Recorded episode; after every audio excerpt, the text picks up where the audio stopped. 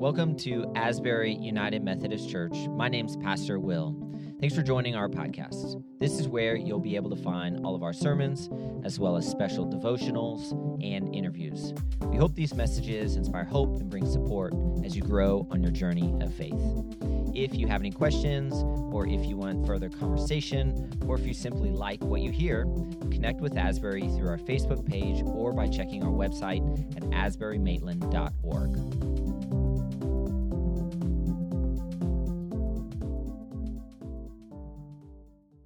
I have a daughter. My Arlo star plays the cello. Our number two daughter plays the violin. There's four of them, so I number them. It's just easier. To the choir, if I had to choose two songs that are dear to me, those would be the two songs. And in fact, that last song you chose to sing, that blessing, I have a book that's just been out recently about the resurrection. It's called The Third Day, and I write about the power of that song during the pandemic and how helpful it was to me. I think, sometimes we get things in our head that aren't right, but they feel right. I think it was the last song that the choir sang as I left a 25-year relationship with a church I loved.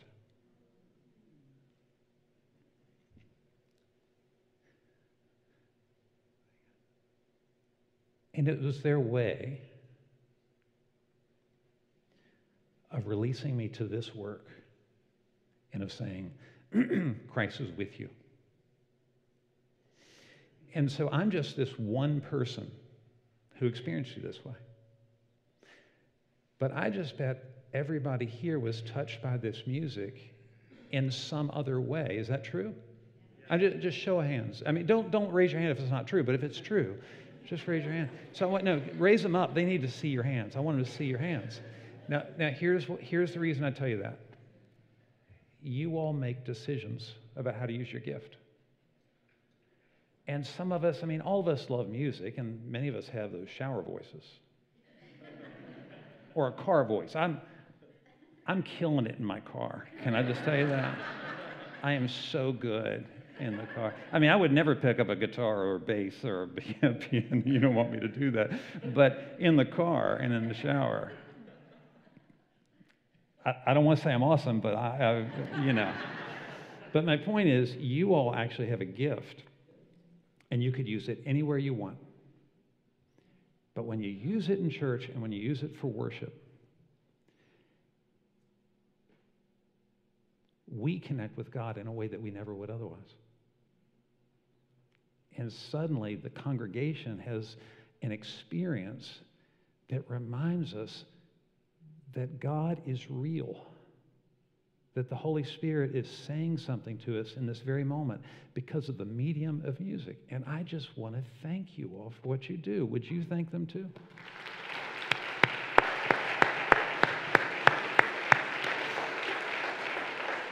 All right. And you're going to have to pray for me in a minute because they got me in a little bit of an emotional mess, so I'm working through that. The Gospel of John, chapter 1, verses 43 to 51, a great passage to start Lent, but I'm not sure if the lectionary or however you choose scripture here, I don't know if you've ever used this, but I think it's a great Lenten way to start the season of Lent. You'll notice the purple on the cross. And I say that because the Lent is a 40-day, you don't include the Sundays, but a 40-day period in which we devote ourselves to our walk with Christ. And those who do it with intentionality actually grow deeper in their faith, and those who don't. So it's just a decision you make about what you want to do. But it's the church kind of holds it as this season where we're going toward Holy Week and then, of course, toward the resurrection itself. This is a passage where people have to decide who is Jesus, which I would argue is what we're all doing, but let me not preach a sermon now. The next day, Jesus decided to leave for Galilee, this very beginning of his ministry. Finding Philip, he said to him, "Follow me." Philip, like Andrew and Peter, was from the town of Bethsaida. Philip found Nathanael and told him, "We have found the one whom Moses wrote about in the law and about whom the prophets also wrote, Jesus of Nazareth, the son of Joseph." Nazareth. Can anything good come from there? Nathanael asked. I love this next three words. Would you say it with me? It's right on the bottom of the screen, those three words. Philip said to him, "Come and see." When Jesus saw Nathanael approaching, he said to him, "Here is a true Israelite in whom there is nothing false." Two different versions. This is the New International. That's the New Revised version. Go back one slide for me. And you'll notice in the New Revised, it says, "In him whom there is no deceit." You know what the old King James says? "An Israelite in whom there is no guile." Don't you love the word? Say guile out loud. Guile. I think we ought to start using that again. "An Israelite in whom there is no guile." Okay. When Jesus saw Nathanael approaching, he said to him, oh, no, I said that. Verse 48. "How do you know me?" Nathanael asked. And Jesus answered, "I saw you while you were under the fig tree before Philip called you." Then Nathanael declared, "Rabbi, you are the Son of God. You're the King of Israel." Jesus said, "You believe because I told you that I saw you under a fig tree. You shall see greater things than these." And then he added, "I tell you the truth. You will see the heaven opened and the angels of God ascending and descending upon the Son of Man." This is the word of God for the people of God. Praise be to God. What if you pray for me and with me for a moment? Lord, I pray that your spirit would be with the one who preaches, just as you've been with the one who prayed and the one who, those who sang and those who began worship today. That in all aspects of this time, we would feel your presence and know that you have a word for us. And it's perhaps different for everyone who's here. So I pray that for that thing that only the Holy Spirit can do, which is the way that you speak to us in worship, so that when we leave, we are comforted or discomforted. We are encouraged or we are distressed. We are reminded of your lordship in ways that make us desire to change into the beautiful likeness of Christ. So I pray that you would use this time today. Amen. I want you to think about who's influenced your life for a moment. Who's influenced your life? And it would be interesting if I could do a survey and have each of you put it like the top three by title, like parent, sibling, friend. And here's my bet. I bet if I gave you three blanks to fill out and then we looked at all the list, I bet the majority of lists would mention a word. Teacher. Teachers really influence us.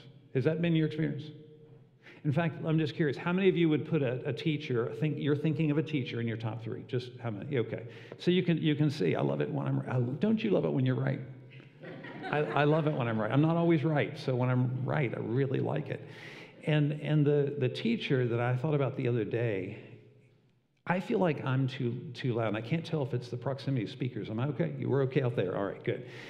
So Mr. Porterfield, I was in an art museum a while back with one of our daughters, the violin daughter, and her husband, and my wife, Karen. I'm sorry my wife, Karen, isn't here, by the way. She sends her regrets. There's a story to that, but we don't have time for it.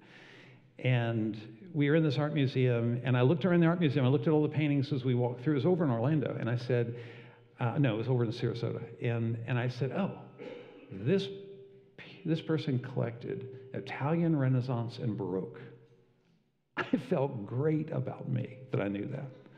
And it's not that hard. I mean, Baroque, it's those puffy angels, you know, those really puffy big angels look like marshmallows. And Italian Renaissance that's like lots of biblical scenes with people who look like they're from Italy instead of Palestine. That's all it is. So it's not hard to know, but I knew that because of Mr. Porterfield, because when I was a junior in high school, I took humanities in the high school I went to, and it was largely known that that was one of the hardest classes in the entire high school was humanities. I don't even know if they teach that anymore. They should, but I don't know if they do. And Mr. Porterfield, the way he did it is he had a chalkboard. Y'all remember chalkboards? And it was the whole front of the classroom, and for the exam, he would put up art, and then he would play pieces of music. He would play classical music, and he would put different architecture and all these things, and you had to walk up and identify what each picture was, and there were usually 100 of them. And before the exam, I would say, Mr. Porterfield, what should we study for the exam? And he said, Tom Berlin, the key to the exam, if you want to do well, is to know everything. And he said, if you know everything, you're going to do just fine on my exam. I was like, that's it. And he said, that's it.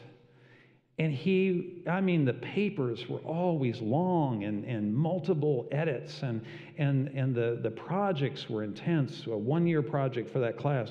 But you know what? Now I'm this age, and I'm still walking around with things that he taught me. That's the power of a teacher. Teachers open us up to new worlds, new thoughts, new things that we never would have known otherwise.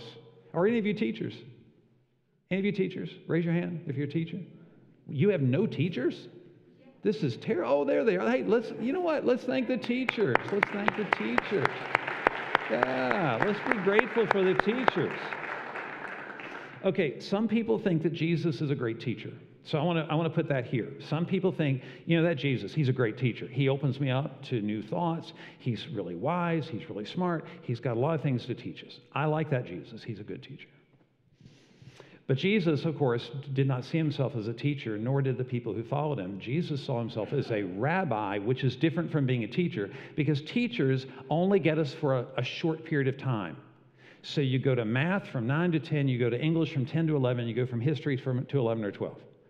And you just get that one teacher, and you've got multiple teachers during the day, but a rabbi is not like that at all. A rabbi is somebody you follow all the time. Jesus and his disciples, when you think about it, they were on a 3-year camping trip. Have any of you ever been camping? Yeah. Hey, do you remember when we went camping? Do you remember? And we were there for 3 days, and it rained for 2, and the tent got wet. And remember, I told you not to touch the tent, but you touched the tent, and then the water started coming inside. And then eventually the wind came, and the tent fell over. Do everybody remember that? Yeah, and that's why we're so close now. Right? That's why we're so connected, because we've been on that camping trip. Think about the difference between a teacher and a rabbi. It's the relationship. It's the volume of experiences. It's watching the rabbi. How does the rabbi function when the rabbi's under stress? How does the rabbi function when days are good, but how does the rabbi function when everything goes bad? And it's rainy, and it's wet, and it's hard. What does the rabbi do when the rabbi hasn't been fed for half a day? How does he not become irritable, short-tempered? See, when you followed a rabbi, you weren't just spending an hour, did everybody hear me say how important teachers are? You heard that, right? You remember that part?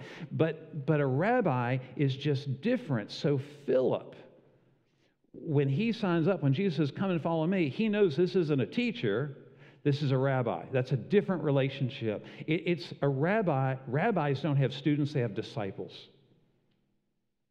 And what Jesus is looking for is a disciple. The only way Americans usually can tap into what this is like is, do you ever see the Star Wars movies? Right? The relationship between Anakin Skywalker and Obi-Wan Kenobi is quite different than the relationship I had with Mr. Porterfield. Is that fair? It's just different. Why? Because of the proximity and the duration. And this belief, this person might really change my life. But notice that Philip is beginning to take Jesus' identity. Remember, Philip never signed up for a teacher. He knew that's not what it was. This is what's hard for Americans about Jesus. Many of us want to keep him as a teacher. I'll say more about that in a minute. But Philip and has been invited to follow Jesus as a rabbi, but he just takes it one step further. When he asks Jesus, when he talks about Jesus, he goes to Nathanael. He says, "We have found him about whom Moses in the law and also the prophets wrote." Did you catch the first part of this?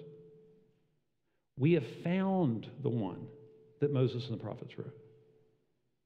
And then he says, it's Jesus, son of Joseph, from Nazareth. Now keep that slide up, because I want to look at this verse for just a second with you. He's saying two things, isn't he? He's saying, on the one hand, those are what are called messianic titles. This is the one that Moses wrote about in the law. This is one the prophets talked about. This is the Christ, is what he's saying. But then notice the second thing. He says, this is Jesus, and then how does he identify him? Son of Joseph. Say it with me. This is where you all talk. Jesus, son of Joseph, from Nazareth. Yeah, and Nazareth, friends, Nazareth was a backwater town. I mean, I don't know what you would use here in Florida for that. Let's not say it out loud. Somebody may be from there. Won't go you there. But it's that town. And so what Phillips he's doing is two things at once. He's saying, this is the one that Moses and the prophets wrote about. He doesn't say Christ, he doesn't say Messiah, but that's what he's sort of focused on. And then he says, this is the son of Joseph. And it's this conflict that everybody has when you move from rabbi to the next stage, which is he human or is he divine? Is he another rabbi, or is this the one that God's been promising to us from the beginning of time? Is this the guy? Is this the one? Because let me tell you, a teacher can really open your life and change you. Would you all agree? But a rabbi, you follow a rabbi for 3 years, that's significantly going to change you. Would you agree? But what if he's the Christ? What if he's the Messiah? We're talking about the power of identity. We're talking about how it changes you to think of Jesus in a different way than you may unconsciously think of Jesus. And I'll tell you what I think a lot of us do as Christians, even though we've said we want to follow Jesus and we want the Messiah, many of us keep Jesus over here as a teacher, because you know the great thing about a teacher? You get to leave the classroom, right? Hey, I took the calculus. I did it. I took it in high school. I took it in college. Can I tell you something about calculus? I just don't use it. In this job, I don't do a lot of calculus. It really helps me because it helped me understand how to order my thinking, step-by-step progression. But do I use it? No. Am I against it? No. I'm just telling you, I left it in the classroom. But the stuff that Jesus teaches you, you don't get to leave behind. It's a way of life. It's a way of thinking. It's a way of treating people. It's what comes out of your mouth and what goes through your head. It is how I treat every single person around me when I get up in the morning. It's how I treat my spouse, my family, everybody. It's what I say about people in the community who I don't even know, including the guy on I-4 who follows me around and cuts me off every single time. It's the same truck. I don't get it, but it's the same truck. It's always cutting me off. And it's how I think about that guy as he almost shears the front of my car off. Have you ever met that guy? You all don't drive on I-4, apparently. It's nice to be you. So what am I saying? I'm saying there's a difference in these three spaces. And Nathanael, when he hears this, well, let me show you a quote by Gail O'Day. Gail O'Day is a biblical scholar and a commentator on the Bible, and she says, the decision to be a disciple is inseparable from the decision one makes about Jesus' identity. And you know what she's saying? She's saying, if you keep Jesus over here, you're going to have one experience of discipleship, and can I just tell you something? It's not going to do much. And if you put Jesus here as the rabbi, that's going to be a different experience, and that's going to have different effect. But if Jesus becomes your Savior, your Messiah, Here's a word, Lord. That is something totally different. And the Lenten journey, in many ways, is predicated on whether I see Jesus as a teacher, whether I see Jesus as a rabbi, or whether I see Jesus as the Lord. And so when Nathanael hears Philip talking about this, he just throws up this great question. He goes, can anything good come from Nazareth? I mean, are you kidding me? You're saying he's here and he's from Nazareth? I mean, you've got to be kidding me. But Jesus comes up to Nathanael and he says, here's an Israelite in whom there's no guile. Here is an Israelite in whom there's no deceit. And Nathanael realizes that Jesus sees something in him that no one else can quite see. And you know what I love about it? Jesus doesn't see a sin or a fault or a flaw. Jesus sees beauty. He sees a beauty in Nathanael. Some of you have the hardest time believing that there is deep beauty in you. And when we don't believe that there's deep beauty in us, we deny the image of God that God placed there. See, my ability, if I walk down there, will this reverb? Can I walk down there with a mic? See, here's the deal. If I can see beauty in you, but you can't see beauty in you, I'm seeing the image of God in your soul, and you're denying it. Does that make sense? Does that make sense? Because Jesus had this amazing ability to look at people and say, here's an Israelite in whom there's no guile. You're that good. And friends, it doesn't matter whether you're here in the sanctuary right now, or if you're at home, your cameras are here, I'm looking for where they are, or whether you're at home, what I want you to think about is Jesus sees a beauty inside you that no teacher could see as well, and no rabbi can see as well, but if he's the Lord, he's right.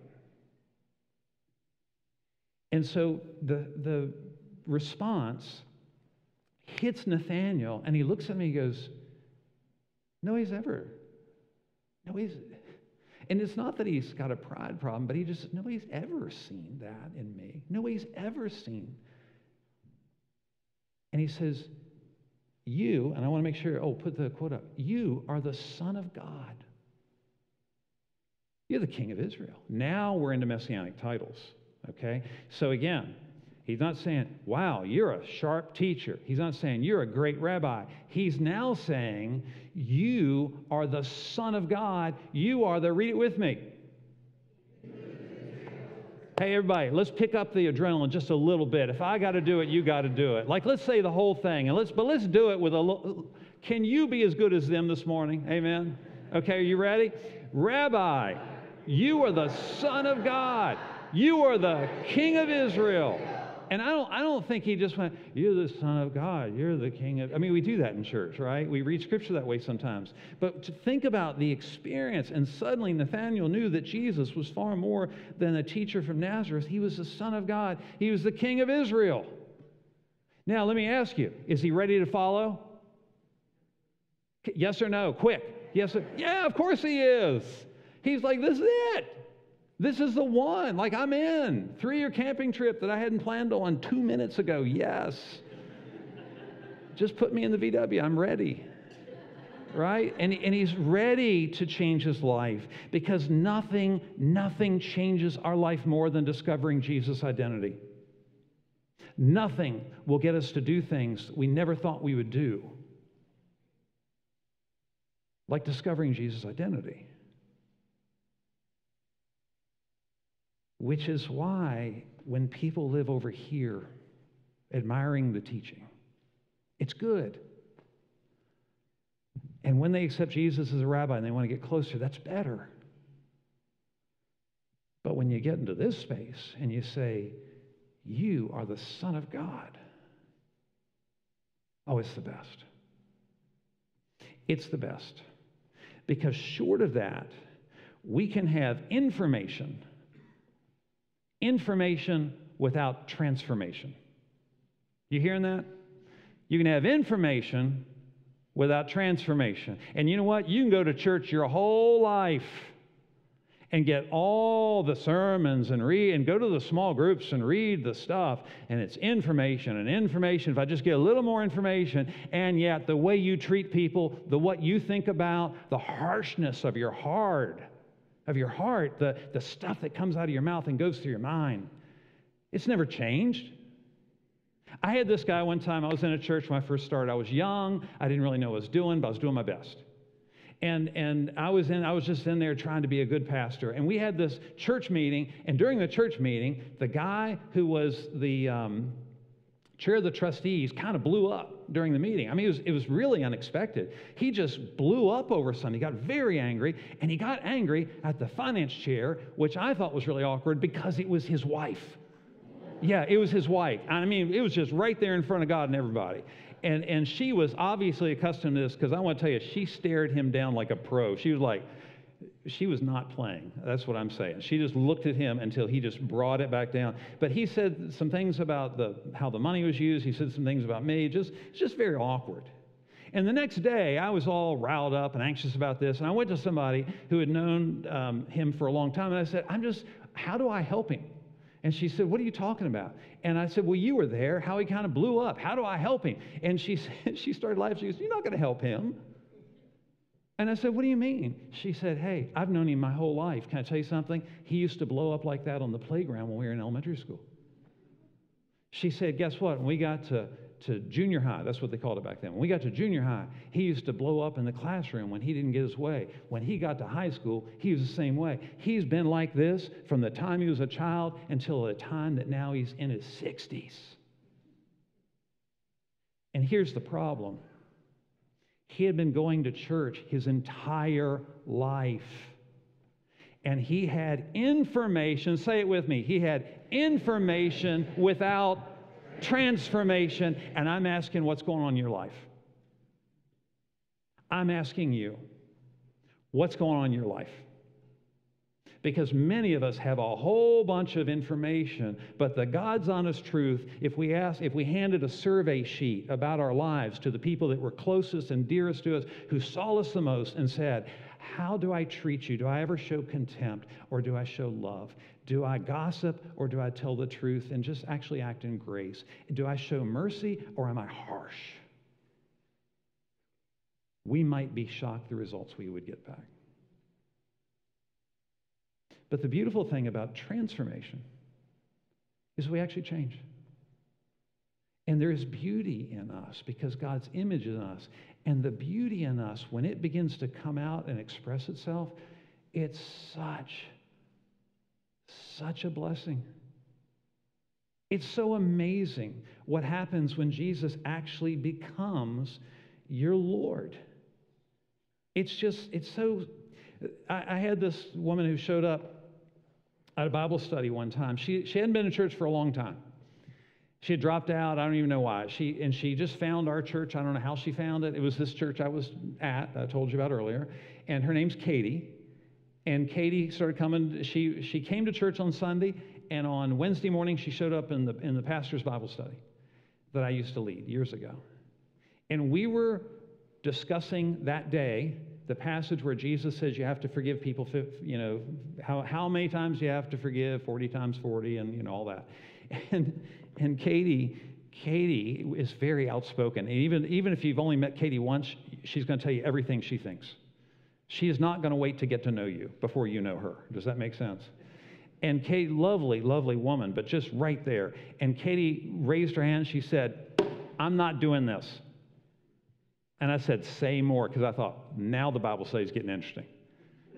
Somebody's finally saying out loud what they're thinking inside. She said, I'm not doing this. I said, why aren't you doing this? She goes, because my ex-husband, who I'm going to call Mac, she said, my ex-husband Mac did me wrong over and over and over until I finally left. And it was a hard thing to do, and I am not forgiving him for what he did. He was bad to me. He was bad to our daughter. He's just bad, and I'm never going to forgive him. I said, well, that sounds really hard. And I said, what do you think about Jesus saying we have to forgive people over and over and over? What do you think about that? She said, I just don't think it can be done.